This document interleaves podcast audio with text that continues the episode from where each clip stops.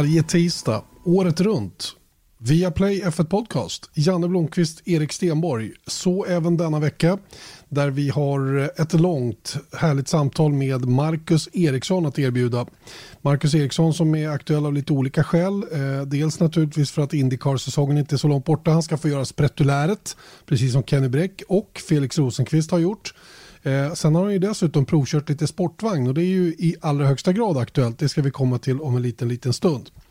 Eh, det och Marcus Eriksson. Vi ska prata senaste nytt kring eh, Lewis Hamilton, eventuellt kontrakt med Mercedes. Vi ska prata lite Ferrari-tester. Vi ska prata att det knäpper överallt. Eller i alla fall att det är en viss button som är överallt. Eh, och som sagt då en ny sändningsrättighet då hos oss på V-Sport Motor och Viaplay. Erik Stenborg. Mm. Eh, knäpper ja. och knappen. Ja. Det är väl att knäppa. Knäppa knappen. Det kan man säga. Men ja. det är inte samma sak igen. Nej, men man, man kan leka med ord. Så det går jättefint. Mm. Det blir inte alltid så bra, men... Det var inte så träffsäkert just den här gången, kan jag tycka. Nej, det har du faktiskt rätt i. Det var dåligt. Det var, det var, inte, det var ett försök Nej. till att vara lite göteborgsk, men det gick inte sådär. Ja. Och sen försökte jag vara lite så här rolig, fast jag, jag är ju inte rolig, så då blev det fel. Är det, det inte? också. Är det inte roligt? Nej. Jo. Nej. Visst är det roligt så här mitt i vinter. Vi fick en liten påspädning av snö också. Det var jag väl sådär lagom imponerad av faktiskt under dagen. Det var så himla gött. Jag var nämligen och åkte lite skidor över helgen. Och där var det väldigt mycket snö. så när jag kom hem så var det helt grönt på fälten utanför här. Det var barmark. Pust, skönt tänkte jag. Det blir bra. Men så mm. kom det ju en decimeter till idag. Så att, eh, nu är det snö igen. Sen glömde du bort att det var januari. Ja, jo då. Det är ju ett problem i och för sig. Det är, det är faktiskt vintermånad. Det ska vara vinter nu. Mm. Du längtar ut i vårsolen för att kasta curveballs. Exakt. Kanske. Och de där curveballsen de skulle ju kunna landa hos advokater. Om man mm. eh, hårdrar eller försöker att vara lite vidsynt. Nej, vi håller på att larva oss här med, med språket. Men, men det är ju så här att eh, vi ska landa lite grann i det här med Lewis Hamilton och Mercedes. För att eh, Toto Wolff har uttalat sig Eh, och då nappar ju medierna förstås, inklusive vi, på detta mm. och eh, citerar honom hejvilt. Och det senaste är ju då att eh, till att börja med att Toto Wolf hade dragit på sig en smitta av covid-19.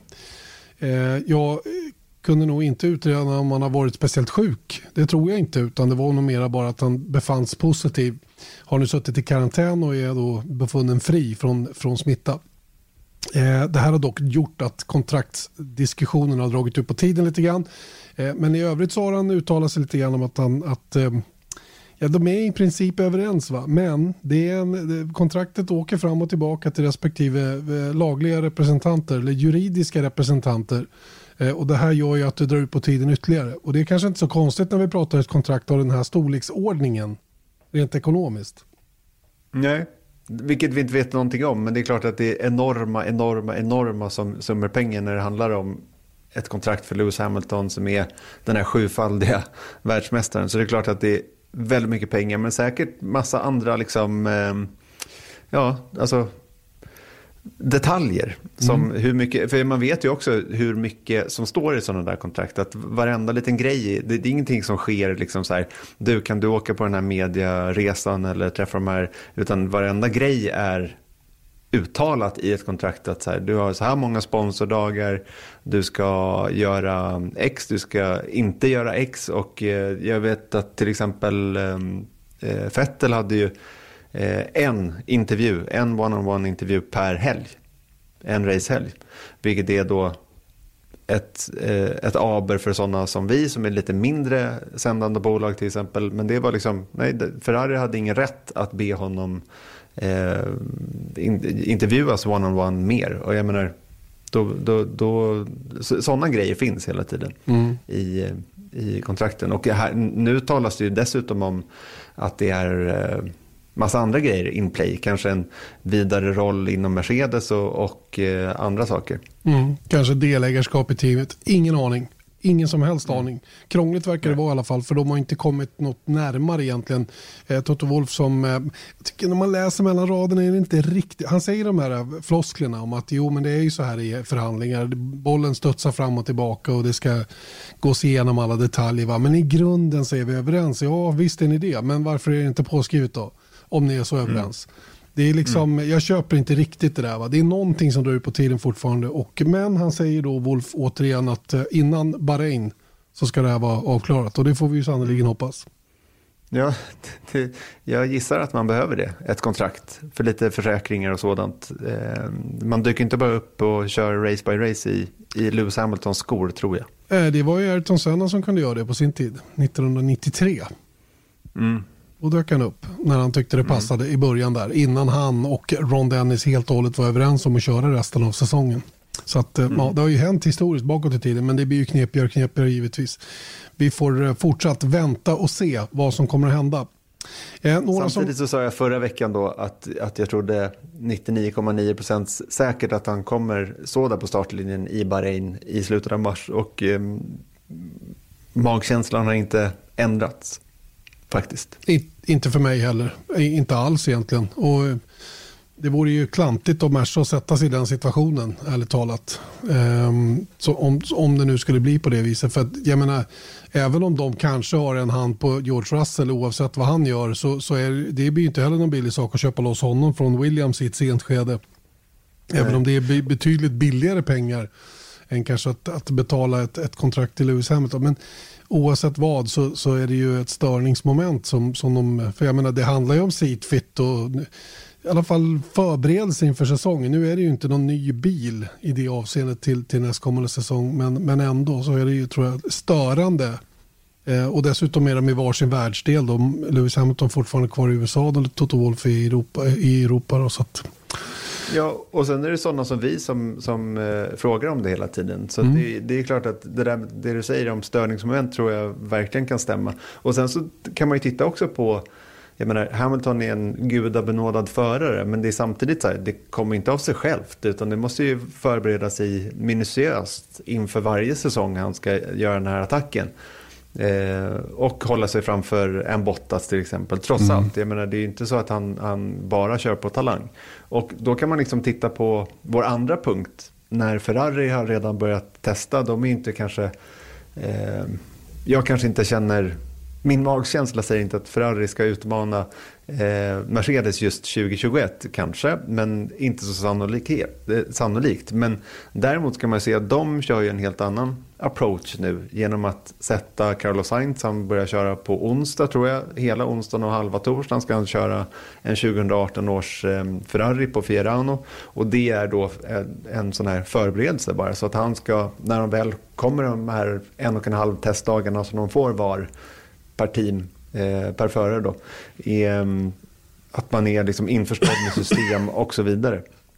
Så de kör ju hårt med sina tester trots att det är med en gammal bil. Då. Mm, visst är det det. Det hade kunnat vara något nyare då men 2018-bilen är ju klar då sen de körde sådana här Ferrari Driver Academy-test i höstas då. Det är lite Ferrari Driver Academy-förare också som får chansen att känna på materialet. Giuliano Alesi har kört, eh, Marcus Armstrong körde idag när vi spelar in.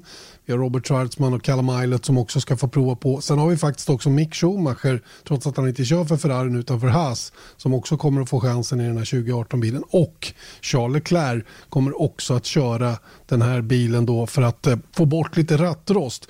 Och, och det, då kommer vi in lite grann på, för Helmut Mark har väl uttalat sig bara för någon dag sedan om att han, eh, han är rätt säker på att Ferrari sägs ha hittat en hel del i sin dyno sin bänkkörda mm. motor då som ska användas den här säsongen, den nya motorn då som förhoppningsvis gör att Ferrari är tillbaka eller i alla fall närmare där man var tidigare då och därmed ska kunna vara mer konkurrenskraftiga.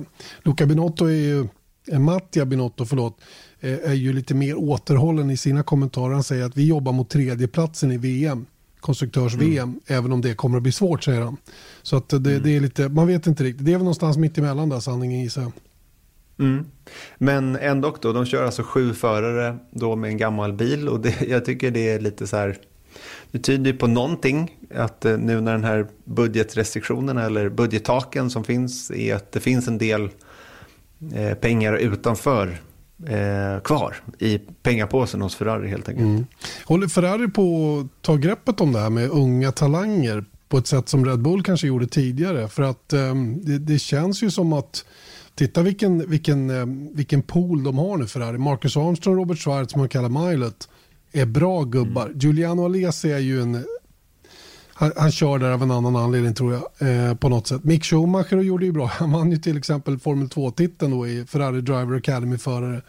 Eh, och mm. så vidare. Va? Så att de har en, en, bättre pool tycker jag än vad Red Bull har för närvarande. Även om Red Bull också har okej okay drivers och, och, placerat ut sina nu då inför kommande säsong då i både F2 och F3. Men, men eh, inte är de lika namnkunniga som Ferraris dit i alla fall. Nej, jag skulle kunna tänka mig att det här är en del i den strategin när man vet att det här budgettaket kommer. Man kan lägga mer pengar på saker runt omkring och där är ju förprogrammet ett, ett sånt exempel, känner jag. Mm. Och jag håller med dig att jag tycker framförallt att Ferrari har ju liksom inte lotsat fram någon egen förare. Det var ju, Joel Bianchi var ju liksom en sån där som skulle upp, men han hann ju aldrig dit då, tragiskt nog. Men sen så är det ju Leclerc eh, som tog steget och då märker de ju att så här, wow, det här var ju ganska bra eh, väg att gå då. Eh, så att, och dessutom då har de utökat eh, samarbetena då med till exempel Alfa Romeo och nu Haas då som har sin egen liten, eh, en liten låda. Eh, Haas F1-teamet har det i Maranello nu bara för att det är ett närmare samarbete med Ferrari. Så att jag tror att eh, de jobbar allt de kan då för att om inte utmana om VM-titeln 2021 utan kanske 23, 24, 25 och framåt. Visst, och eh, som sagt märker man att det lyckas att lotsa, lotsa fram eh, juniorer om man nu väljer rätt på vägen fram så att säga då, då har de ju alla anledning att fortsätta med det här. Ehm, det var något mer jag tänkte på när du nämnde. Jo, eh, Alfa Romeo nämnde du då som en, som en partner eller samarbetspartner till Ferrari. Då, eh, snett under då, precis som Haas. Och där eh, var det ju då senaste tiden var det, det var lite surr faktiskt, mediasurr i alla fall om att Renault kanske skulle ersätta Ferrari där. Och det är ju det här samgåendet mellan Fiat, Chrysler-koncernen och, och eh, vad är det, Citroën och något annat märke va? Mm. Det där kan du bättre än jag. Jag minns inte vad namnet, det, det här eh, samgåendet hette någonting och då var det många som drog parallellen då att det här skulle hänga ihop med att Renault var på väg dit och bla bla bla. Men så verkar inte vara fallet utan snarare har det ju rapporterats att, att eh, Alfa Romeo är på väg att, eller att Sauber är på väg att förlänga med Alfa Romeo om ytterligare tre år och göra detsamma då angående motorleveranser från Ferrari. Så det mm. bandet verkar ju inte ha blivit tunnare då om man säger så. Utan där, där mm. tror man på varandra och eh, det samarbetet som man har för tillfället och att det ska kunna bli bättre då i takt med att Ferrari får, får till en bättre motor och den här plumpen som man hade nu under 2020 hoppas man mm. var ett, en engångsföreteelse. Mm. Och gissningsvis exakt sådana här grejer som teamen kommer jobba mer och mer med nu. Liksom när de, har, de kan inte bara ösa pengar på sina egna bilar utan då måste de liksom hitta andra vägar att gå. Mm. Och jag, menar, jag säger inte att det finns en, ett, eh, ett liksom, eh, teknikutbyte mellan liksom, Alfa Romeo och eh, Ferrari liksom, sett till ren data förutom motorn då såklart. Men det är klart att det finns positioner att tjäna i att, eh, att bredda sig helt enkelt när, ja. när nu man är restrik har restriktioner på sitt egna team. Det tror jag absolut att det är på det viset. Att ju mer samarbete man har, breda samarbeten, ju mer nytta kan man ha av varandra på ett sätt som inte kanske var tidigare då, men, men som nu blir tydligare då i och med att man måste begränsa sig i hur mycket man får köra vindtunnel och, och alla de bitarna. Och som sagt att hålla nere på, på slantarna. Mm. Eh, vidare då, Jenson Button. Han tycks ju eh, ha hittat någon liten exhibitionistisk ådra. Eller vad säger du? Ja, åtminstone har det fallit sig så att han, han syns eh, mer och mer. Han är, jag tycker liksom att eh, när han lämnade Formel 1 så levde han en ganska så här tillbakadragen tillvaro. Han körde liksom Super GT i Japan, vilket såklart, det, det är ingen skitserie det, men det var inte så att det var liksom top of mind direkt. Och sen så kom han tillbaka med Sky Sports som eh, expert i, deras, i vissa av deras sändningar i alla fall. Eh, och sen så nu i veckan, förra veckan, så kom det fram att han eh, gör comeback med eh, Williams som han en gång startade sitt, sin F1-karriär med, men nu som då senior advisor ja, hos Williams. Vad det nu betyder och vad det kommer att innebära och vilken nytta han kan göra. Det är 19 år sedan han alltså kom in i Formel 1 och den vägen kan man väl säga då med Williams. Ehm, och ehm, det var ju den ena delen då. Sen så sent som igår, eller om det var idag till och med, Var det igår eller idag? Idag är det tisdag när vi spelar in. Det kanske var i måndags. Hur som helst så blev det klart att han då likt Nico Rosberg och Lewis Hamilton drar igång ett Extreme E-team. Det vill säga de här mm. um, offroad-bilarna då eldrivna som ska köra en egen serie. Eh, och eh, han kommer att köra sin egen bil. Han blir förare i sitt egna team. Han har dessutom ett, ett eh, GT-team i British, British, eh, brittiska GT-mästerskapet Eh, och som du nämnde tidigare då, Sky Sports i tv. Så att han verkar ha fullt upp. Han är ju nybliven tvåbarnspappa. Och eh, han kanske behöver utlufta sig lite, jag vet inte. Mm. Så kan det vara, men det är ganska kul ändå. Jag, jag vet inte heller exakt, det, det, det är svårt den här senior advisor, men samtidigt, jag menar, Williams i det läget de har varit i de senaste åren och jag menar, Button har ju, det var ju ett tag sedan han tävlade Formel 1, men han har ju faktiskt, han är ju världsmästare, han har eh, sett hur, eh, vad som fungerar rent, eh, jag säger inte att bilen är det han ska utveckla, utan det kanske är en en, en, en teamroll helt enkelt. Ja, men vad har han att bidra med undrar jag? Va, han har varit va, där. Ja, men räcker, räcker det med att bara vara där menar jag? Jag, jag är lite ja, jag, jag hittar bara på nu. Ja, jag, jag vet fattar. inte exakt vad han ska göra. Men jag tänker liksom eh, bara en, en länk mellan, jag menar vad gör Alan Prost hos mm. Renault? Mm. Eh, vad gör Niki Lauda hos eh, Gjorde. Mercedes? Gjorde. Ja, exakt. Eh, ursäkta mig där. Men jag menar det finns ju väldigt många sådana eh, kopplingar. Till och med Michael Schumacher var ju faktiskt advisor åt Ferrari under, under tiden han hade en paus efter att ha slutat mm. då efter säsongen 2006. Så att, ja, det, det, rollen har ju funnits. Sen är jag ju fortfarande ifrågasätter jag lite vad den, hur, hur, hur, pass mycket man behöver den. Va? Men jag tror att Williams kan ju behöva ett snyggt ansikte utåt och det är väl lite grann det jag lutar åt att det här handlar om. Att Button mm. blir en bra representant för teamet. Mer, mer en ambassadörsroll än en advisor roll. Eh, som, mm. som jag ser det i alla fall. Sen får vi se. Eh, och det här med Extreme E som man hoppar på, det vet man inte heller. Det verkar ju vara lite det verkar vara en liten eh, fasad där Extreme E från någon annan som lägger pengarna. Jag tror inte att en sån som Button lägger några större slantar där. Jag tror inte att Lewis Hamilton eller Nico Rosberg gör det heller. Utan de, de har blivit erbjudna att eh, vara front mot ersättning snarare än någonting annat. Och eh, har då varsina team som kommer att köra då i det där mästerskapet. Som vi får se lite grann vad det blir av. Om det kan lyfta bättre kanske än vad Formel E har gjort eller vad det nu är för någonting. Vi får se lite. Jag tror i alla fall som marknadsföringsapparat så tycker jag att de, om man bara ser det på det sättet så gör de ju helt rätt. Jag menar, det, de lockar till sig eh, stora team som Ganassi till exempel och alla de här eh, före detta Formel 1-världsmästarna. Det, det, det skapar ju intresse. Så det är klart att man är lite nyfiken på Extreme och vad det ska bli. Jag menar, eh, Apt ska köra med Mattias Ekström. Det, det kanske kan bli Johan Kristoffersson. Absolut. Timmy Hansen. Och, ja, Timmy Hansen. Så det är många svenskar där. Så jag menar, det, det är ju ett... Eh, ska man bygga intresse för en, en helt ny serie inom motorsport så har de ju gjort väldigt de har gjort det väldigt bra hittills tycker jag. Mm, mm. Sen får man se vad det blir på, ba på banorna eller ja, vad det nu är för varför, de ska köra. Varför sitter vi och pratar om det? Jo, det är för att vi har sett det. Vi har ju sett det. Ja. Vi har ju blivit, man har ju blivit översköljd av diverse pressreleaser och, och småsaker om och det har ju gjort att vi har inte, de har inte börjat tävla än. Jag har knappt sett dem köra. De har varit och sladdat mm. på någon eh, offroadväg någonstans. Men så mycket mer än det vet man inte. Prestanda eller vad det är för typ av bil eller hur det kommer att se ut. Jag har ingen aning. Men mm. det, lär väl, det lär väl ge sig vad det lider. Mm. Eh, det om Jenson Button då. Sen dagens riktigt roliga nyhet tycker jag i alla fall är ju att vi kan meddela då att, att Viaplay och, och V-Sport Motor kommer att sända IMSA. Ja. Som är vad då? Det står för International Motorsports Association. Vilket jag har alltid tänkt sådär. Så IMSA är ju, det är ett household name i, inom motorsport. Man är alltid så här, men det är IMSA det där. Jag kommer ihåg att min pappa, hade, han körde ju eh, Porschar eh, när det begav sig och jag, kommer, jag tror att det var hans andra Porsche han köpte. Då, den hade en IMSA-vinge bak och det betyder att den var enorm. Den var ju dubbelt så stor som hela bilen ungefär.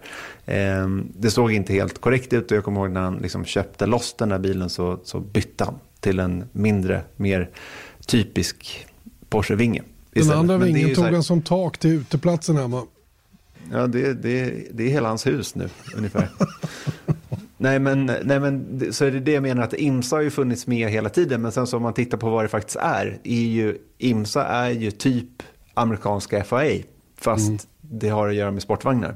Eh, som, och eh, IMSA då organiserar olika serier i Nordamerika. Eh, jag menar Porsche Cup, eh, Carrera Cup i USA är under IMSA. Som det faktiskt kommer att bli i år, Carrera Cup alltså. För det har det inte varit mm. tidigare. Det har varit en Challenge-mästerskap för de har inte kört med rätt däcktyp. Men nu kommer de gå över till Michelin och köra som ett Carrera Cup-mästerskap. Jag tror att det amerikanska mästerskapet också är en, ett av de första i världen som kommer att få den här nya bilen ihop med, med Supercupen då. Det vill säga modellen som heter 992. Mm, det är kul. Yes. Men det som vi har i vad gäller när vi säger att vi har köpt IMSA, eller vi har köpt det, inte du och jag. Jo, jo, jo, det är det visst. Nordic Entertainment Group har gjort det och det är då den serien som heter WeatherTech Sports Car Championship. Och det är alltså den högsta klassen, det är som VEC fast i Nordamerika. Och det som är extra kul med det här är att de alltid eh, traditionsenligt då börjar i Daytona i slutet av januari. Det är alltid så. Det har varit så sedan 1962 tror jag. Sen, så, sen 1966 så började de köra 24 timmars. Den första som vann det, vem var det? Bruce McLaren. Nej, det var Ken Miles som så. vi känner igen från ja, ja, ja, Le Mans 66. 66. Just det, just det. Som tyvärr då tragiskt omkom strax efter mm. att han var mm. ytterst nära att vinna Le Mans 24 timmars. Precis, så det var en sån här GT40. Så, och sen var det ju hela den här filmen som också finns på Viaplay. Vilken pluggfest det blir här. Men, men eh, det var ju med GT40 då. Mm. Som han vann den första Daytona 24 timmar. Så traditionsenligt då så får vinnarna en Rolex Daytona. Ja, just det vill man ju ha. Ja. Och vi var ju faktiskt på vippen att ha en svensk i en av de eh, bilarna som faktiskt har chans att vinna hela klubbet i år, nämligen Marcus Eriksson då, som ni ska få prata eller lyssna till om en liten, liten stund. Marcus Eriksson utnämnd som reservförare då i Chip Ganassis Cadillac. Eh, mm. Eh, prototyp Cadillac då som, eh, som är en av dem faktiskt som är lite förarens favoriter då som har en stark föraruppställning ändå med holländaren Renge van då med mycket erfarenhet i den här typen av bil. Vi har Kevin Magnussen som kommer från Formel 1 och så Scott Dixon då. De tre och så är det Marcus då som är reserv där och om någonting skulle hända under året kan hoppa in då om det är lucka i schemat så att säga då. Så mm. det, är och det gäller de här långa, långa racen, mm. eh, Sebring 12 timmar och, och så vidare då som de har tre före. Och van der Sende har två segrar 2019 och 2020 så han kan vinna en trippel på, på Daytona. Dixon har vunnit tre gånger. Så det är en bra line-up. Onekligen, onekligen, verkligen. Äh, det ska bli spännande att följa och vi sänder som sagt 24 timmarsloppet till helgen med start 21.30 på lördag kväll. Då sätter sig nämligen jag och Mattias Andersson, vår Indycar-expert och tar hand om eh, första delen av racet fram till ungefär ett på natten. Då lämnar vi över till våra amerikanska eller eh, engelsktalande kollegor då, som får ta hand om det Eh, under deras eh, förkväll eh, och in i natten. Och sen kommer vi tillbaka på söndag eftermiddag när det börjar ljusna på Daytona igen framåt åtta tiden där lokaltid, alltså två på eftermiddagen. Då är det Robin Nilsson och jag som kommer att lotsa er det som är kvar av det där racet fram till klockan 21.30 då när de går i mål svensk tid.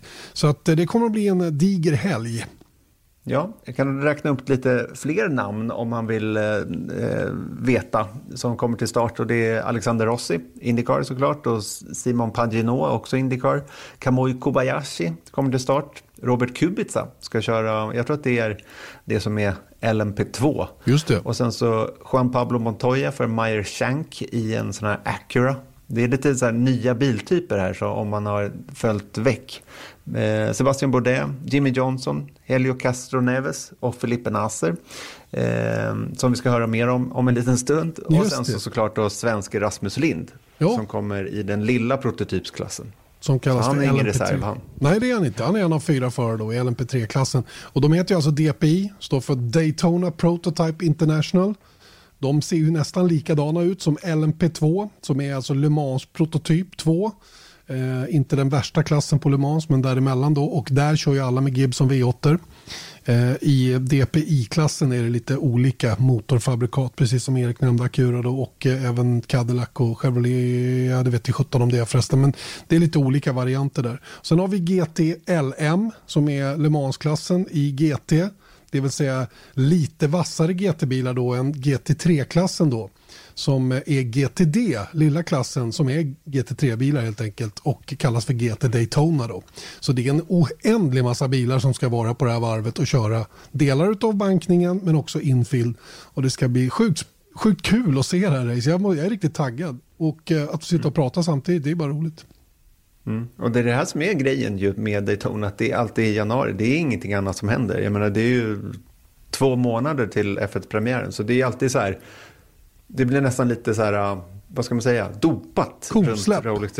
Ja, men att det, det är verkligen så. För jag, jag har sett Rolex Daytona 24 hours tio år i rad eller någonting. Mm. I varje fall så har man haft ögonen på det och det kanske jag inte hade haft hade det varit liksom samtidigt som en F1-helg. Men nu, det här racet har jag bra koll på. Ja, nej, men det ska bli kul faktiskt. Och eh, vi ska väl säga det att det är det första riktiga motoreventet på asfalt.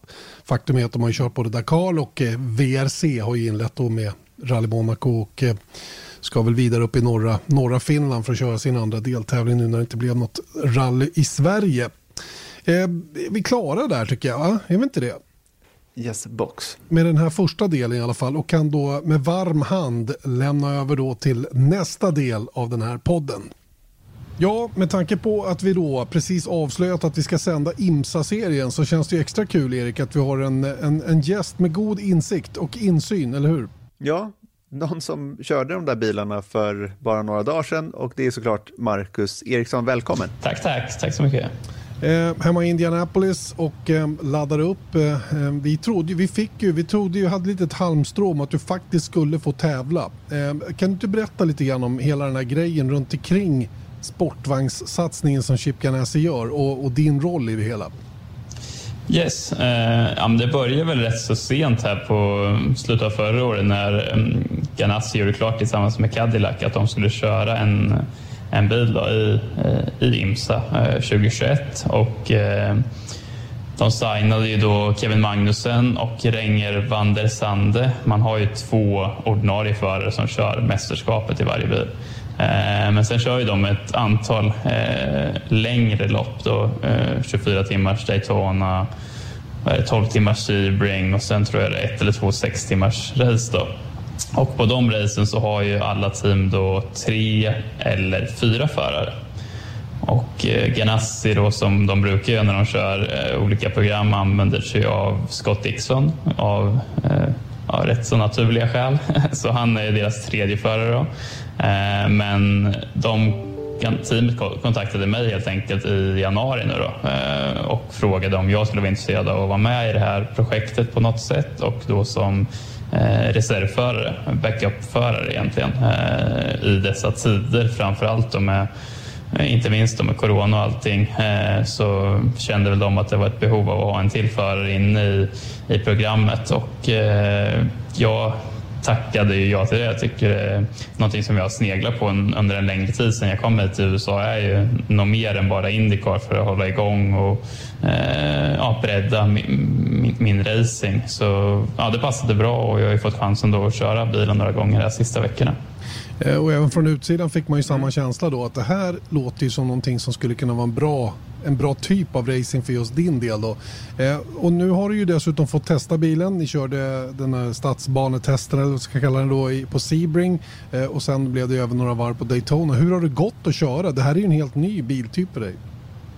Ja, exakt. Jag har ju aldrig kört någon bil med tak eh, på, på bana eh, och ingen sån här prototyp innan. Då, så Eh, det var väl eh, mycket nytt men som du säger så har väl jag alltid känt att eh, prototypracing och långloppsracing borde passa min körstil rätt så naturligt och eh, det gjorde det också. Eh, redan efter tio varv där på Sebring så Eh, var jag nere och gjorde väldigt konkurrenskraftiga tider, eh, kände mig hemma i bilen och eh, det har väl egentligen fortsatt då. Nu har jag väl bara kört, jag fick väl två två lite längre runs i Sebring och sen en tiovarvsstint på Daytona. Så jag har inte kört överdrivet mycket i bilen men de varv jag har kört har det funkat väldigt bra och ja, det, det har ja, gått bra från, från start egentligen.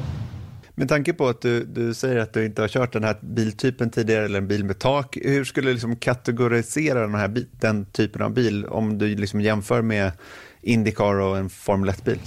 Ja, alltså den, den är ju långsammare än såklart en, en Formel 1 och en Indycar-bil. Den är lite tyngre, men den är en väldigt trevlig bil att köra. Eh, välbalanserad, du har eh, servostyrning så det gör att den är rätt så annorlunda mot en Indycar. Eh, men som sagt, balansen tycker jag har varit bra. Sen är ju motorn en V8, 5,5 liters V8 eh, som är väldigt trevlig att köra, som ja, beter sig eh, väldigt fint. Du har en traction control-system som eh, också fungerar bra, som kontrollerar eh, utgångarna av hjulspinn och så vidare. Så det är en ja, kul, kul bil att köra, men rätt så annorlunda mot eh, både en Formel 1 och en Indycar-bil. Eh, och eh, det här med Daytona är ju lite speciellt bara som sådant och tio varv där bara för att liksom göra dig bekväm i bilen någorlunda ifall om att någonting skulle hända. Eh, lite mörker, eh, alla andra är väldigt varma i kläderna så får du rulla ut på en bana du aldrig har sett tidigare. Hur, hur, hur var det? Ja, men det var en väldigt, väldigt tuff utmaning. Tanken var att jag skulle köra eh, de här typ tio varv på, på dagen på eh, första dagen den är i Daytona på fredagen skulle jag få köra fem, tio varv för att komma in i banan. Jag har ju aldrig varit på Daytona. Eh, så det var tanken, men sen var det lite strul med, med tekniska problem med bilen då på fredagen så då blev ju jag såklart nedprioriterad i och med att de andra tre förarna behövde så mycket tid som möjligt. Så det blev ingen körning för mig på, på dagtid eh, utan jag fick eh, vänta tills den här lite längre kvällsträningen då, som var på lördagskvällen. Och eh, fick hoppa i och ut och köra där efter en och en halv timme av två eh, på det här träningspasset. Fick mina tio varv och eh, det var minst sagt första tre, fyra varven var minst sagt tufft för mig. Och först och främst försöka lära sig banan i bäckmörker och det var bilar överallt. Det var 50 andra bilar på banan, eller nästan så många i alla fall.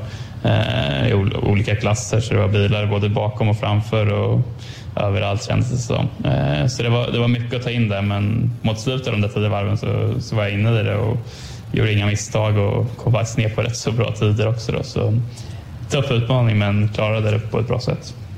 Mm. Och Kevin Magnusson är ju ny till den här serien. Hur eh, var det ett kärt återseende er emellan? Eftersom ni har tävlat eh, mot varandra tidigare som bekant. Jo, men det var det. Eh, jag har alltid kommit bra överens med Kevin, även om jag inte liksom har hängt med honom privat på det sättet. Men vi, vi har väl alltid kommit bra överens och ja, har hängt en hel del nu sista veckan då framförallt. Bor han, i, bor han i Indianapolis också nu? Kommer han att flytta in i Carmen han också som alla andra? Ja, det är väl tanken i alla fall. Han har frågat mig såklart om lite vart man ska bo och sådana grejer. Och han eh, har faktiskt kollat på eh, lägenhet här i samma byggnad som jag bor i, i Carmel. Eh, så det, det finns en rätt så stor risk att han kommer att vara baserad här under året, så har jag förstått. Men du, Indycar-test körde du också. Hur, vad, lärde du någonting nytt? Hur, hur, känns det inför eh, kommande säsongen som blivit uppskjuten eh, nu en, en, bit in i april? Ja, men det känns jättebra. Jag tycker vi har eh, jobbat på här under vintern med framförallt fokusera på att hitta grejer för, eh, för kvalen, förbättra vår one lap pace och tycker vi tog lite steg framåt på det redan i Barber i november och eh, fortsatte på det här spåret nu i Sebring och eh, ja, var, var snabb egentligen hela dagen och eh, även var snabb över ett varv. Då, så, eh, det kändes riktigt bra. Jag kände mig ja, väldigt eh, väl förberedd och, och laddad inför en, inför en ny säsong. Hur mycket mer körning blir det i Indycar-bilen innan säsongen drar igång? Eh, som det är planerat nu ska vi testa i, här i början på februari eh, en dag på Laguna och sen tror jag vi ska testa en dag någon, någonstans i mars. Och sen eh, är det ju också en eh, sån här eh, ovaltest på Indianapolis som jag tror nu är i början på april. Eh, så det blir en del mm, gånger i bil innan vi kommer till Barber på premiären i mitten på april. Det låter ju rätt så bra ändå med, med tanke på om vi vet hur F1-säsongen kommer att vara där två förare ska dela på en och en halv dag. Eller dela på tre dagar och få en och en halv dag vardera så blir ni hyggligt varma i kläderna i alla fall. Ja, man får ju några dagar i alla fall och, och som sagt, eh, vi har ju en bra basetapp och vi vet vad vi behöver fokusera på så nej, det känns ändå helt okej okay med, med de dagarna som, som vi kommer få. Blir du kvar i USA fram till eh, säsongen? Uh, lite oklart. Eventuellt kommer jag åka hem en sväng till Sverige. Men uh, i det stora hela så är väl tanken att jag ska vara kvar här. Och, uh, utöver de här testerna så kommer vi ha en hel del simulatordagar och, och, andra grejer inför säsongen. Då, så det är väl hyfsat späckat schema ändå. Det är bra det, så att ni håller igång. Och bilen kommer att vara röd och vit precis som tidigare. Ja, men det är tanken. Absolut. Bra, bra. Den var ju så jäkla snygg och bra förra året. Eller hur? Eller hur? Yeah. Vi är ju inte alls uh, subjektiva när det gäller sånt. Du ska få komma in på det här med favoritfärg. För nu ska vi nämligen sparka igång Sprettuläret. Eriks och mitt uh, väldigt spretiga frågeformulär. Som då självklart heter Sprettuläret. Och, och Felix Rosenqvist har fått svara på det. Uh, bland annat. Och nu är det din tur då som, som blir grillad under en ganska lång stund. För det är rätt många frågor. Erik, börjar du? Ja, och där är ju då frågor, för er som inte hört det här tidigare, så är det frågor från eh, lyssnare som var liksom generella frågor, så då får alla, alla de här potentaterna vi tar in samma typ av frågor. Din teamkompis Scott Dixon ska få dem i mars, är det sagt. Men du, eh, din favoritfilm? Film? Ja, favoritfilm. Mm. Uh, uh, ja, vad ska vi stå till med då? då? Uh, ja, men vad gillar du för sorts filmer då? Wolf of Wall Street var ju bra. Ja. Eh, Nyckeln till frihet. Mm. Classic. Eh, det är ingen sån här Gudfadern-kille. Nej, men vad heter den här maffiafilmen? Oh, vad heter den då? Heat heter den Heat ja, ja med, med Al Pacino och Robert De Niro. Ja, exakt. Mm, det är en. Den är, den är den, riktigt den, bra. kanske jag, jag väljer den då. Bra. Jag säger den. Kör på den. Ja, bra. Då ska du få svara på vilken som är din favoritfärg då. Eh, svart. Svart är din favoritfärg, okej. Okay.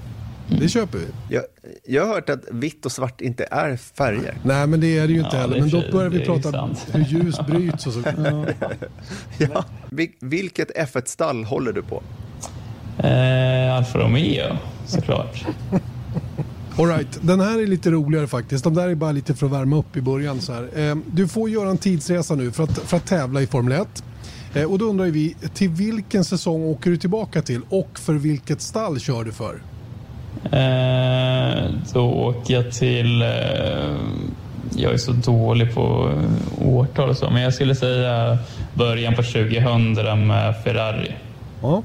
Mitt starkaste minne när jag växte upp liksom och kollade på Ferrari, eller Formel 1 och Ferrari, Schumacher vann och så vidare. Och, ja, jag skulle nog välja det. Eh, nästa fråga då, och då brukar jag säga att Janne är ju en Skoda Yeti. Eh, men om du var en bil, Vilken bil skulle det vara? Uh. Cool fact a crocodile can't stick out its tongue. Also, you can get health insurance for a month or just under a year in some states. United Healthcare short term insurance plans, underwritten by Golden Rule Insurance Company, offer flexible, budget friendly coverage for you. Learn more at uh1.com. Say hello to a new era of mental health care. Cerebral is here to help you achieve your mental wellness goals with professional therapy and medication management support. 100% online. You'll experience the all new Cerebral Way, an innovative approach to mental wellness designed around you. You'll get a personalized treatment plan from a therapist, prescriber, or both in a safe and judgment free space. Your cerebral therapist or prescriber will outline a customized plan with clear milestones along the way so you can get to feeling your best. With Cerebral, you're not alone in your mental health journey. We're here to empower you to live a fulfilling life. So take that first step towards a brighter future and sign up today at cerebral.com slash podcast and use code ACasts to get 15% off your first month. Offer only valid on monthly plans. Other exclusions may apply. Offer ends July 31st, 2024. See site for details. Uh, ja. Jag är ju... Ettrig och snabb? Någon, ja, men jag är väl någon... Nej, jag är någon Volvo. Svensson Svensson. Sven en Volvo 740. Volvo 7, ja, men det är inte illa. Så det är fina grejer. Jag är från Kumla, vet du. Ja. vad är man en Volvo 740? Hållbart. En bo, bonnabil. Mm. Eh, om du inte hade pysslat med motorsport då, vad hade du, vad hade du sysslat med då tror du? Jag hade stått och målat med farsan i några i Kumla. Jag, jag tänkte ju säga det. Det är ju rätt givet vad du skulle ha pysslat med. Du hade liksom inte Exakt. haft något val. Jag försökte bli hockeyproffs. Eh, tveksamt om det hade gått, men man vet aldrig. Men eh, Då är väl målare kanske en, en större sannolikhet att det blir. Men jag är inte så bra på att måla. Jag, vet inte, jag praoade lite hos farsan. Jag tror inte jag var någon... Jag var ingen naturbegåvning. Jag kommer ihåg att jag... Det, det starkaste minnet jag har från att praoa målning var att jag välte en, eh, en hel burk med färg upp och ner på någon fin eh, stenplatta framför huset som typ inte gick att få bort. På, ja, det var inget bra. Alright, okej okay, då vet vi det. Målning är inte din grej men du hade troligen hållit på med det om du inte hade kört racerbil. Vem är din förebild? Inom racing och utanför? Eh, jag skulle säga Schumacher. Eh, jag tycker att han, han på något sätt eh, tog sporten till nästa nivå. Det inte bara handlade om att köra utan också om att bygga ett team, bygga en bil, bygga allting. Eh, alltså han, han breddade det, att vara en racingförare mer än bara köra bil. Och han känner jag var i alla fall en av de första som, som verkligen gjorde det och insåg att man måste ha alla delar för att verkligen bli framgångsrik och lyckas över, över tid. Så mm. därför tycker jag att han var liksom lite ja, den första som gjorde det på något sätt. Eh, utanför då så skulle jag säga Peter Forsberg, nummer 21, Foppa. Eh, hans eh, liksom, inställning, fighting spirit, vinnarskalle. Eh, ja, det, Peter Fors, Forsberg. Ja, två stora idrottsmän i alla fall. Båda två ifrån dina favoritsporter då får man utgå ifrån då. Eh, bilracing och Exakt. hockey. Och, och vilket hockeynummer hade jag när jag spelade? Nummer 21, såklart. Så jag har samma sak där. Yes, nu kommer, uh, håll i det här lite grann. För du tvingas köra en Formel 1-bil med ögonbindel. På vilken bana skulle du välja att göra det på? Ja, det blir väl eh, Barcelona. Den har jag väl kört alldeles för många varv på så det är väl nästan att jag skulle kunna klara det med ögonbindel alltså. Mm, det skulle jag kunna tänka mig. Vet du ungefär hur mycket du har varit där? Vi får nästan räkna timmar snarare än varv. Ja, men jag, jag måste säkert ha kört en 20 testdagar på den där banan. Utöver alla race också. Och vad säger vi då? I snitt, I snitt 80 varv per dag då? Så det är bara att räkna själv. Ja, det blir ett par år. Herregud. Ja, ja. 15 000 varv säger vi. Men då borde man hitta utan... Då får man sitta och fundera. Ja, men här svänger det höger och sen är det vänster. ja, exakt. Ja. Ehm, då undrar jag så här. Ehm, vilken var din första bil? Ja, det var en Volvo 740. Det var det? Nu tillbaka till den där 740. Vinröd. Okay. Vinröd var den. Den hade Eh, jag hade två tärningar som hängde ner från eh, backspegeln. Ja, det var riktigt, eh, riktigt nice alltså. Jo, Wunderbans hade jag nog också förresten. Ja, riktigt bra bonnabil. Kommer du ihåg regnumret? Nej, jag gör inte det alltså. Nej, det kan jag inte. Jag sålde till en polare och han, han vet jag kraschade runt ett träd där utanför Kumla. Känner du igen storyn Erik? Ja, det är helt otroligt. Det är helt otroligt. Rosenqvist hade exakt samma story. Hade en gammal Merca som han sålde och det första som hände två timmar senare det var att den var ringlad runt en stolpe typ. Aha, ja, nej, det var någon polare som köpte den och han, han krockade den eller runt något träd där, så han gick väl den i graven kanske. Tror jag. Så kan det gå. Men vad är det för bil idag då? Idag har jag en eh, Alfa Romeo i Sverige och en Honda Pilot här i USA. Du är en eh, rätt trogen man. Ja, det är ju så. Men Honda Piloten går ju jättefint. Det är kanon. Men Alfa då? Det, det, indikerar ju att du har någonting ihop med Alfa fortfarande. Om du, får, för jag, du har inte köpt den va? Nej, det är gammal, eh, för, för gammalt eh, arbete kanske. för, för trogen tjänst. Men på den allvarliga sidan, har du något kontrakt med Alfa Romeos Formel 1-stall? Är du på något sätt inblandad fortfarande? Nej, inte, inte i dagsläget i alla fall. Nej, nej, bra, rakt svar. Okej, du är ute och går i skogen nu då. och plötsligt blir det snöstorm och du tvingas, eh, du hittar en stuga och du går in och söker skydd. Du kommer ju vara insnöad här i minst en vecka och du går in genom dörren och du ser att, ja vem önskar du sitter där inne? Och då pratar vi inga pojk eller flickvänner här. Uh, vad får man välja? Vad du vill. Precis vem alltså, alltså det hade ju varit så kul, eller trygghetsmässigt så hade man ju liksom kanske sagt någon i familjen, liksom, morsan eller farsan. Marcus. Eh, Men det hade ju inte varit så jävla kul liksom i en, en vecka sa du. Ja. Minst. Ja, det hade ju varit Minst. jävligt träligt alltså. eh, ja, nej men det får ju bli där någon, med någon, ska vi säga någon hockey då? Ja, vi säger Foppa då. Kan, vi, kan han lära mig lite eh, om hockey och allting.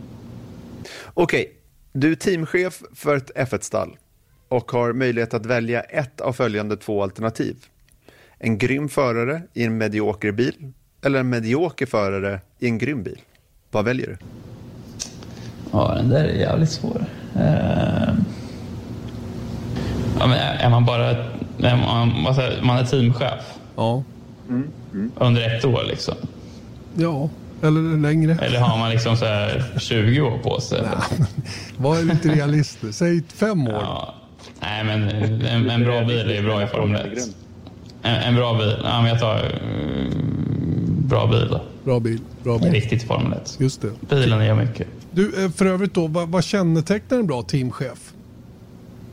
Eh, ja, eh, det är väl en som kan få, eh, liksom, få ihop människor skulle jag säga. Alltså som kan knyta ihop olika...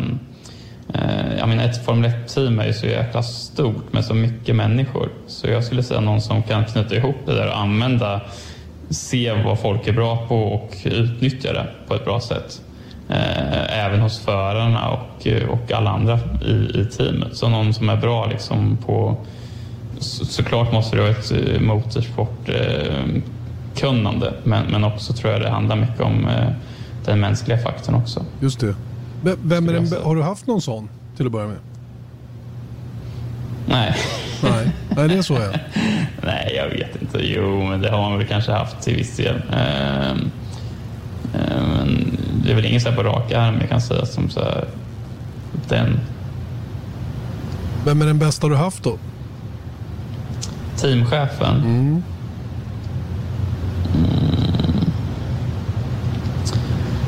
Ja, alltså... Ja, den är lite lurig. Men jag, jag, som i typ i GP2 där i Dams tyckte jag han François Sicard kan han het- hette Ja, han, tror jag, va? Mm.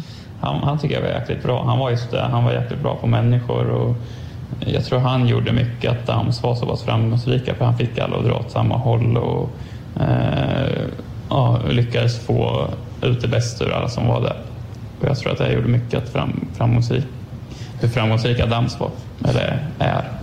Jag Jag, från utsidan får uppfattningen att racerför, eller för teamchefer är inte... De, de sa, jag skulle säga att de saknar de här egenskaperna mer än att de har dem. Det är de som du beskriver. Att det är för mycket annat att ta itu med. Annat corporate eh, företagsmässigt som de behöver ta itu med. Snarare än att hålla ihop gruppen precis på det sättet som du beskriver. Håller du med om det? Jo, men så är det nog. Och det är väl förmodligen att det är det som är deras primära arbetsuppgifter. Men, men jag tror som sagt att eh, eh, den, den mänskliga delen, och framförallt i ett Formel 1-team är det så mycket människor, så jag tror att eh, kan du få alla människor att få ut det bästa ur alla så kommer du vara väldigt framgångsrik. Och det är kanske är någonting som ofta glöms bort också.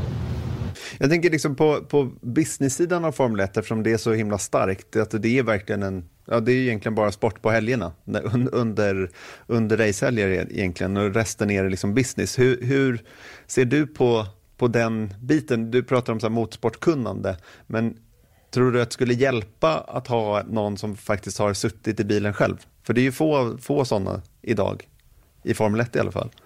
Nej, det är väl som man brukar säga i andra sporter, det är inte alltid den bästa spelaren som är den bästa tränaren sen. Så jag tror att det kan vara lite så i, i, racing också. Att det, jag tror inte kanske att Kimi Räikkönen skulle vara en perfekt teamchef, liksom. Eh, även om han är en jäkligt vass förare. Så jag tror, inte, jag tror inte det där är superviktigt faktiskt. Jag tror inte det.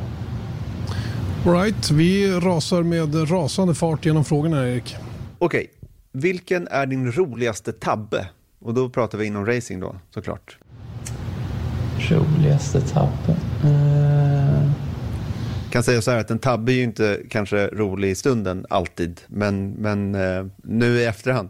Ja, men det som floppar upp och det som sagt, det var ju inte så jäkla roligt. Eh, verkligen inte när det hände, men nu så kan man kolla tillbaka på det och fortfarande inte tycker det var så roligt. Men ja, det är en tabbe i alla fall. Det, det är en sak är klar. Det var när jag kraschade i Monaco. Eh, vad kan det ha varit då? 2015? 15, 15, 16. 15 kanske. Mm. Du skulle, Bakom förbi, safety car. Du skulle runda säkerhetsbilen där inne i Sandevaux. Det var, var Ja, det, exakt. Det blev, men är, ska vi vara ärliga där, och den, den, det har du ju berättat för mig tidigare och för alla andra också, då, så fanns det ju lite orsaker till att det blev som det blev. Jag fattar att det inte ska hända. Men det var ju en, eh, det var besvärligt för långt innan dess hade ju du varit tvungen att, och liksom, eller de jagade på dig om bromsvärme och sådana saker. Och det var inte så himla lätt att kontrollera det bakom säkerhetsbilen, eller hur? Nej, men det var väl, om jag kommer ihåg rätt nu, så hade jag överhettande bromsar eh, som var ett problem i det racet och de gick väldigt varmt. Så när det var säkerhetsbil så fick jag i stort sett inte använda bromsarna för att försöka, försöka få ner dem i temperatur. Och problemet med kolfiberbromsar är att när du inte använder dem så kan det bli att de går ur temperatur helt. Och det var det väl det som blev att när jag väl var omvinkad där så hade jag ju ingen temperatur överhuvudtaget. Och har du kolfiberbromsar som inte har någon temperatur så har du inga bromsar helt enkelt. Så när jag kom där till första kurvan så var det ingen bromsverkan och då um, blev det att uh, på tvn såg det väldigt amatörmässigt ut men det blev ju bara att jag åkte rakt in i, i, i räcket egentligen. Eh, och, eh, men det var ju fortfarande en, en, en tabbe som jag får ta på mig. Så det var, det var väl, eh, ja, man var inte görnöjd efter det, så, så mycket kan man säga. Nej, det är väl sällan roligt att göra tabbar rent generellt. Men ja, det ska ju vara om man halkar på en banan eller ja, du vet, göra en sån grej. Men det är inte så roligt det heller kanske, för man slår sig väldeliga. Släpper det då och eh, undrar vad du är om fem år.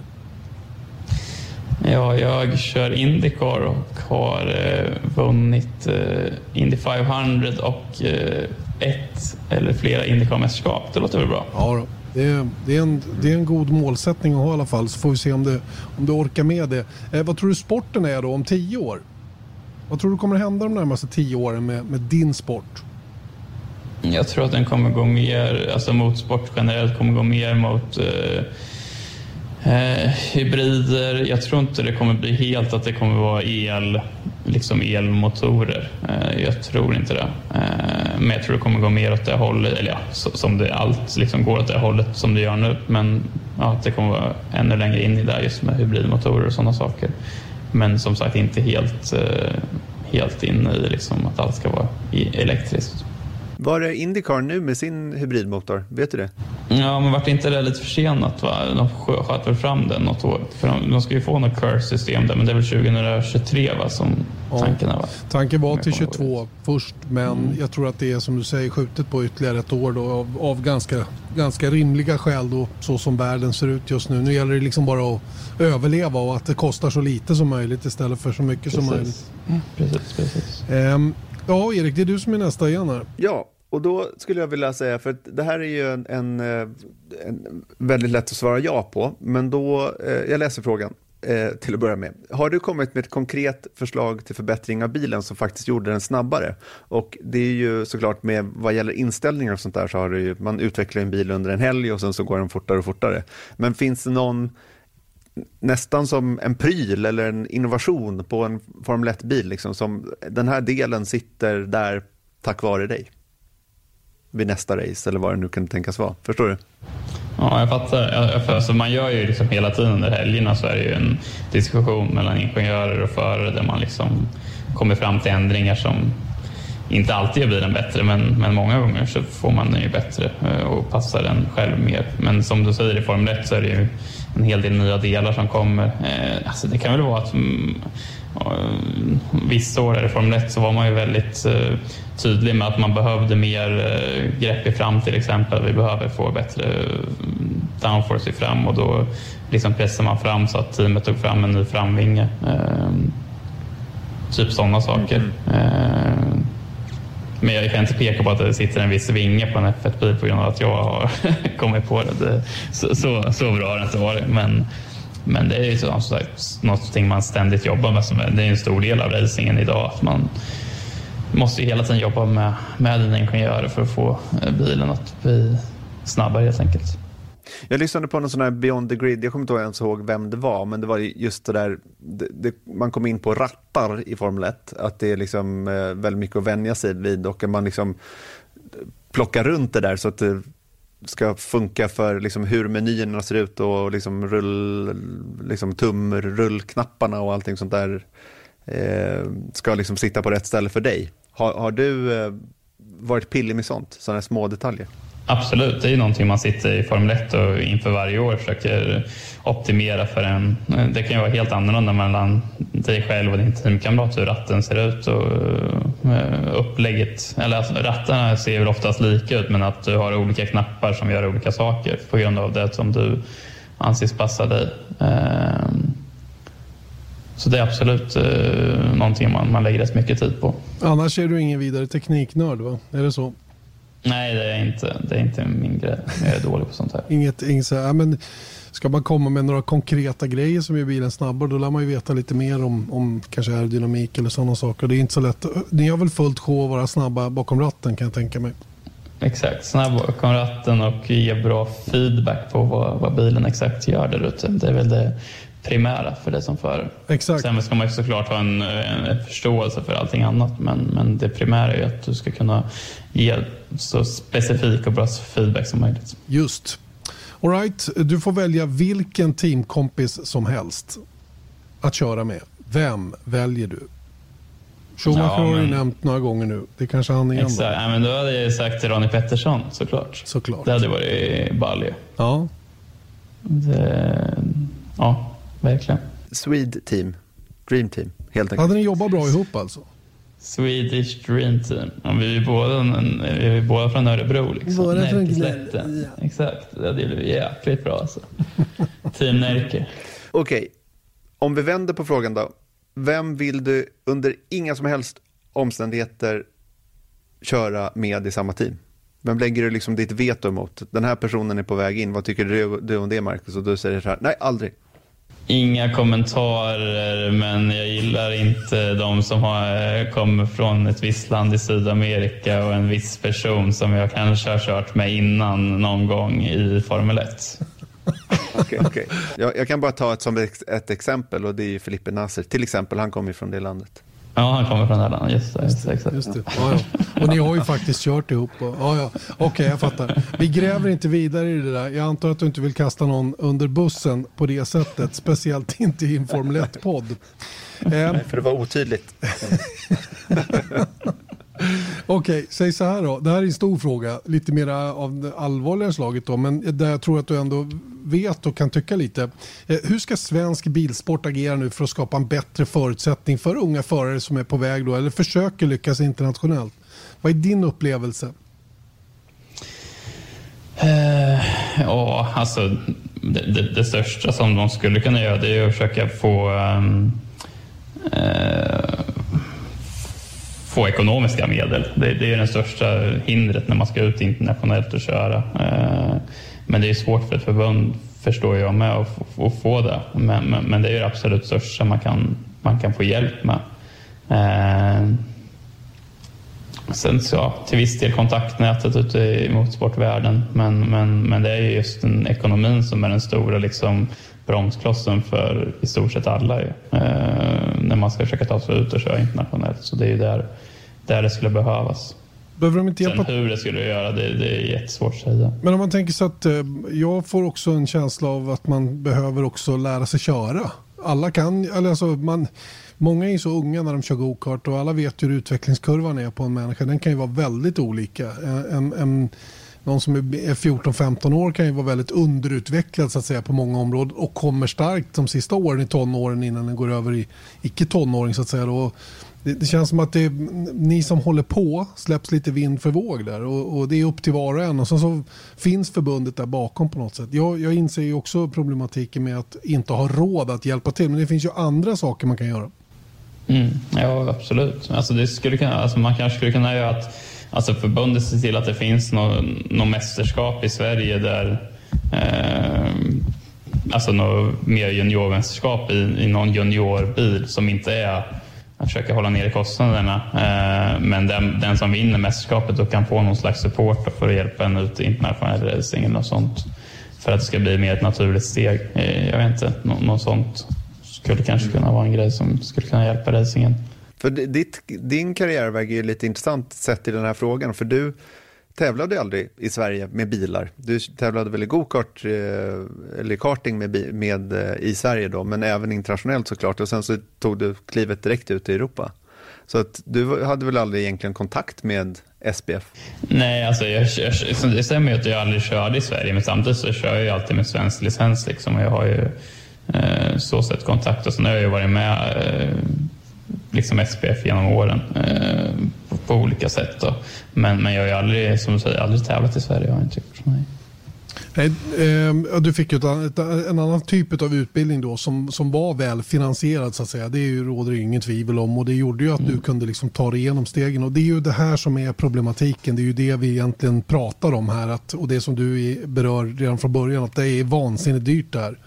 Ja, och det krävs en rejäl kraftsamling för att man ska ha någon chans att, att ta sig hela det vägen. Kanske det är också alltså, att förbundet inte kanske kontaktnätet ut i racingvärlden utan kontaktnätet ut i näringslivet. Alltså mm. hitta rätt människor, få kontakt med rätt människor som skulle kunna bli sponsor till det. Alltså mm. det är kanske där du måste få kontakterna mer än ute i racingvärlden. Det, det kanske är det som är ett sätt så sätt. Att du liksom Bilsportförbundet har en, en portfölj med olika företag som man vet är intresserade av det. Eh, olika människor. Där man då kan presentera att det här är nästa unga talang som vi tror på eh, och så får man kontakter till potentiella sponsorer. Jag vet inte, det kanske skulle kunna vara någonting.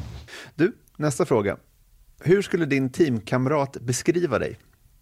Hur skulle, liksom bakom din rygg, vad, vad skulle Scott Dixon säga om dig? Eh, jag skulle nog tro att de skulle säga att jag jobbar jäkligt hårt, eh, är noggrann. Ja, jag tror det är ja, snabb såklart. Eh, snabb, jobbar hårt, noggrann. Ja, vi väljer de tre orden. Ja, ja, okej. Okay. Och stark i racen, alltså racecraft. Racecraft, racecraft okej. Okay. Fyra. Fyra punkter. Fyra viktiga mm. punkter. Och eh, om du skulle göra motsvarande beskrivning av honom då?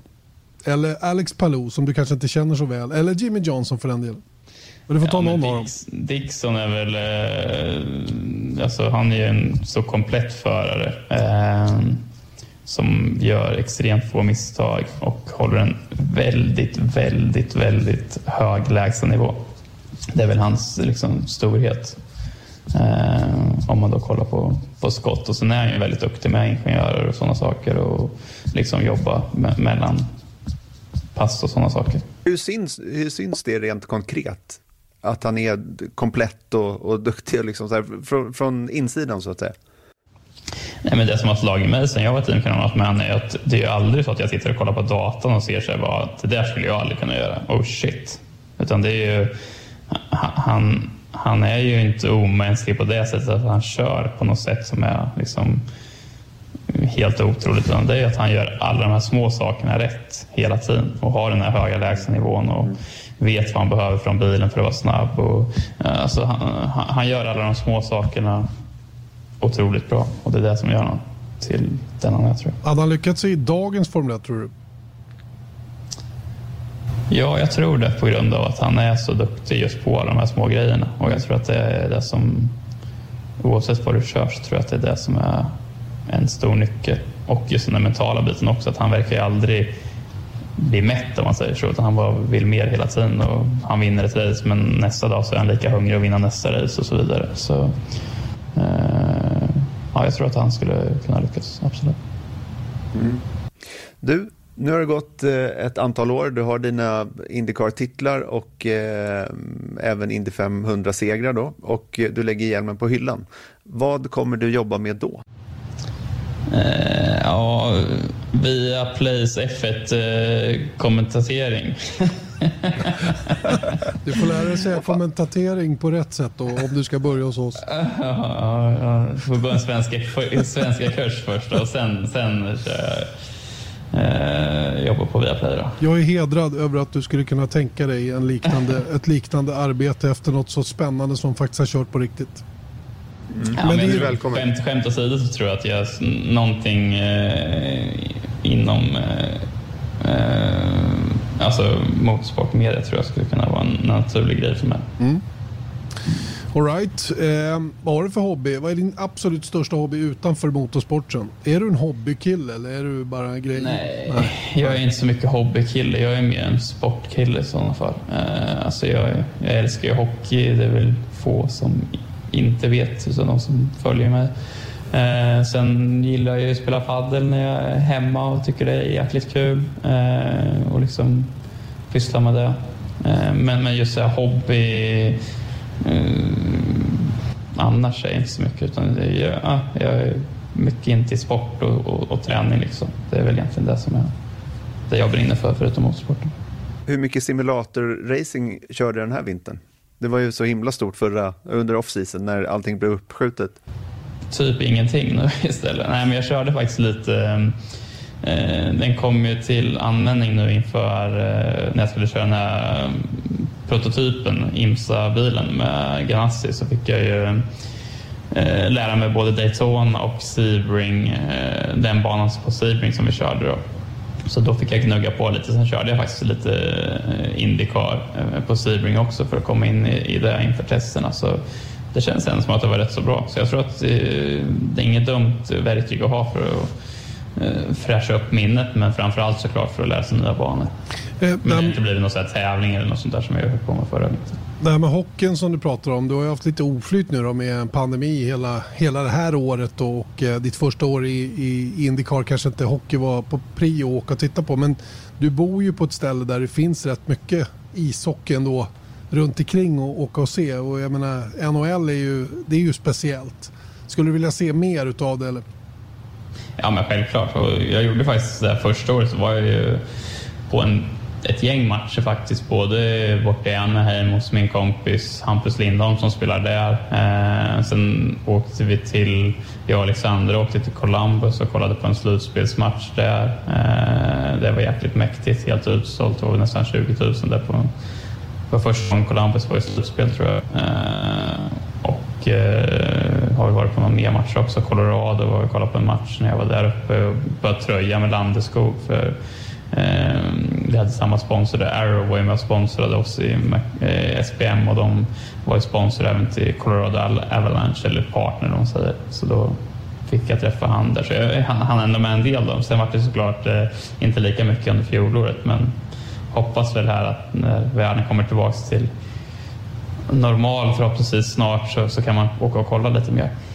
Du, jag kom på att om, om det inte finns någon plats eh, för oss på, på V-sport Motor så kanske du kan bli hockeykommentator istället. Ja, det hade varit något. Ja. Jag är på. Gammal, gammal goalkeeper som det är. Det är du och Erik Granqvist där som får kämpa och kampera Exakt. ihop om det. Eh, mera frågor har vi, Erik. Ja, Eh, berätta om när du utsattes, eller utsatte någon annan, för ett practical joke inom racingvärlden. Ja, alltså jag är inte så... Um, jag är inte så mycket för sånt där. Jag, jag gör inte det så mycket och kan inte påstå att jag har blivit utsatt för så många heller. Eh, dock så höll jag och Alex, min tränare, på att snacka om egentligen hela fjolåret att vi skulle göra något riktigt practical joke med Felix för att han han ringde mig typ varje dag eller messade och frågade när, när, ska vi, när måste vi vara på banan imorgon? När ska vi vara där? Och, eh, så jag har mycket frågor. Så jag, jag sa det till Alice någon gång måste vi bara säga att ja, du ska vara på banan klockan sex imorgon bitti för då ska vi göra det och det. Så får han stå där och, när vi ligger och sover gott på hotellrummet. Men eh, det blev aldrig av så det var lite dumt. Men, du, du är alldeles för snäll. Bra läge. Du är alldeles ja. för snäll för sånt där. Okej, okay, eh, du får nu välja vilken bil och vilken bana som helst i världen och dundra runt där bäst du vill. Vad väljer du att köra och var? Eh, då vill jag köra på Nordslingan, Nybering och i en... Eh, ja, vi tar väl någon eh, F1-bil där på början på 2000. Vi tar väl, vi var väl inne på det början på 2000, någon Ferrari där. Så mm. vi tar väl någon sån på Nybering och, och bränna runt där. Det skulle man vilja inte att ha tråkigt i alla fall. Um, hur som haver, uh, en Formel 1-bil från tidigt 2000 runt Nürburgrings Nordslinge, det, det funkar alla dagar i veckan.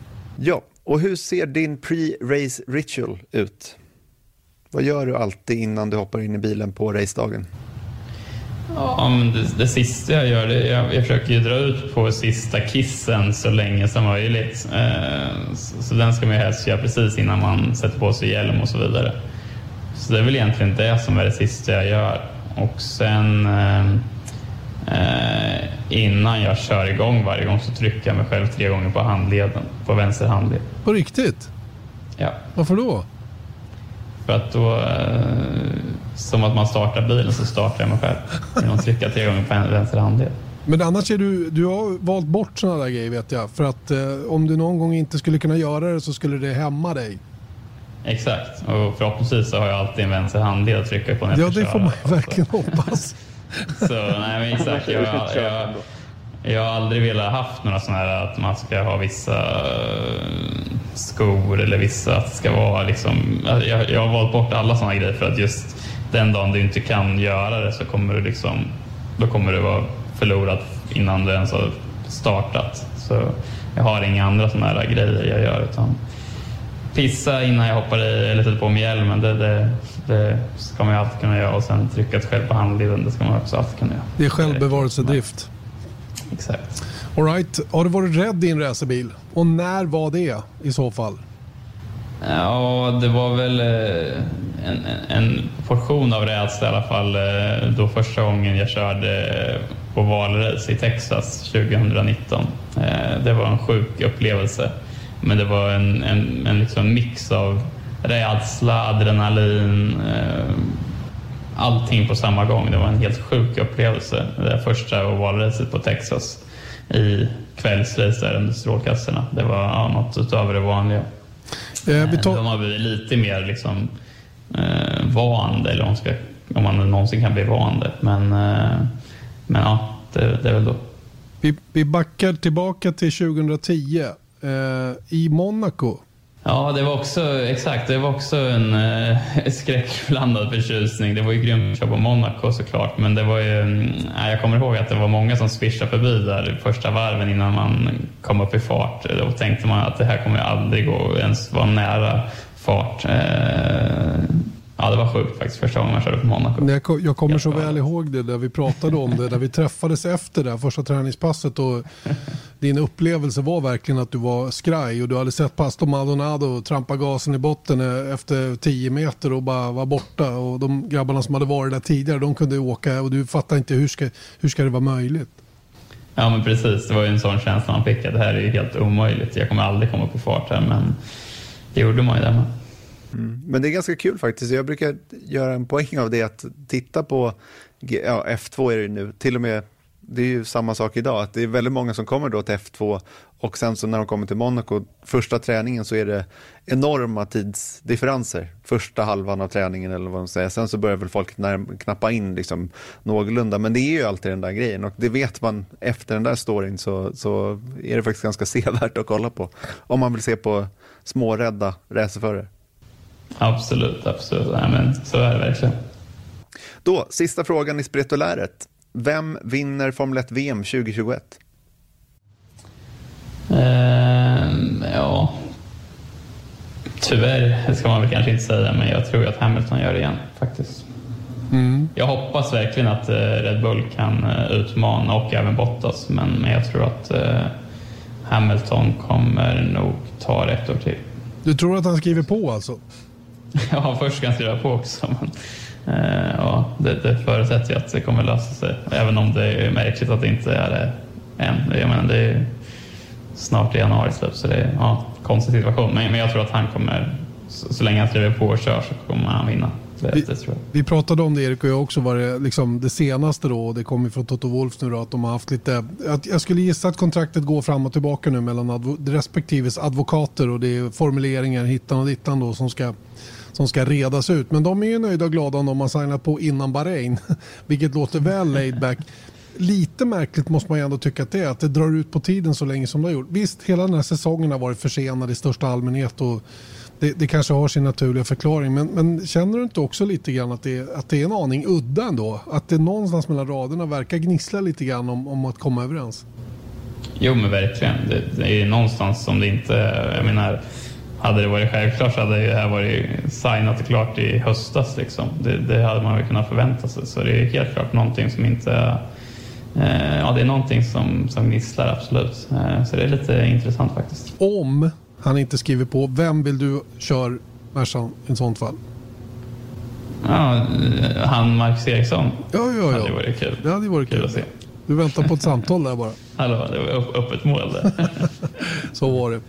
Eh, tusen tack Marcus för att du eh, har pratat med oss. Eh, gett oss lite insikt i det här med eh, sportvagnkörning också då, vilket du har fått smaka på också lite grann hur den här första Indycar-testen var. Men framförallt att du stod ut med vårt spretulär som är långt och eh, idogt med många frågor. Eh, lycka till nu framöver med fortsättningen så eh, så hörs vi eh, snart igen hoppas jag. Och framförallt så kanske vi kan höras lite grann under helgen under Daytona 24 timmars i, i våra tv-sändningar. Vad säger du om det? Absolut, det tycker jag låter som en bra plan. Ha det gott då. Ha det bra, tack så mycket. Ja, det var Marcus det. Och eh, ja, roligt. Jag tycker att jag gillar den här uh, grejen. Och speciellt så tycker jag att det är lite kul för att det är ofta så här om man kommer på så här lite knäppa frågor. Alltså, ursäkta ni som lyssnar, men det, en del av de här frågorna är ju ganska knäppa. Och det hade varit lite så här, det är svårt att liksom i en seriös podd som våran helt plötsligt liksom dra sådana här lite left field-frågor. Eh, och eh, det är skönt liksom att då kan man skylla, man vill ju höra. Jag hade gärna velat ställa de här frågorna även om jag hade kommit på dem. Men nu kan jag skylla på lyssnarna och det är helt fine. Exakt. Ja, Ja, jättekul verkligen. Och det, det gör ju att man kan leda sig in på andra samtal också. Man kan komma med andra följdfrågor och så vidare. Och så vidare. Bra idé. Sprettoläret som eh, kommer att användas fler gånger under våren. Eh, vi har eh, Scott Dixon på gång till exempel. Mm. Med flera. I början av mars. Just det. Som sagt. Mm. Mm. All right. Därmed så ska vi inte uppehålla er längre utan nu får ert träningspass, promenad, väg till jobbet eller vad det nu än vara. Nu får ni klara er utan oss. Vi drar oss tillbaka och är tillbaka om en vecka. Missa nu inte Daytona 24 timmars till helgen. Det kommer att bli en höjdare. 21.30 lördag kväll. Då kör vi igång racingsäsongen på asfalt för, eh, ja, på riktigt allvar i alla fall. Har det gått tills dess. Hej! Hej!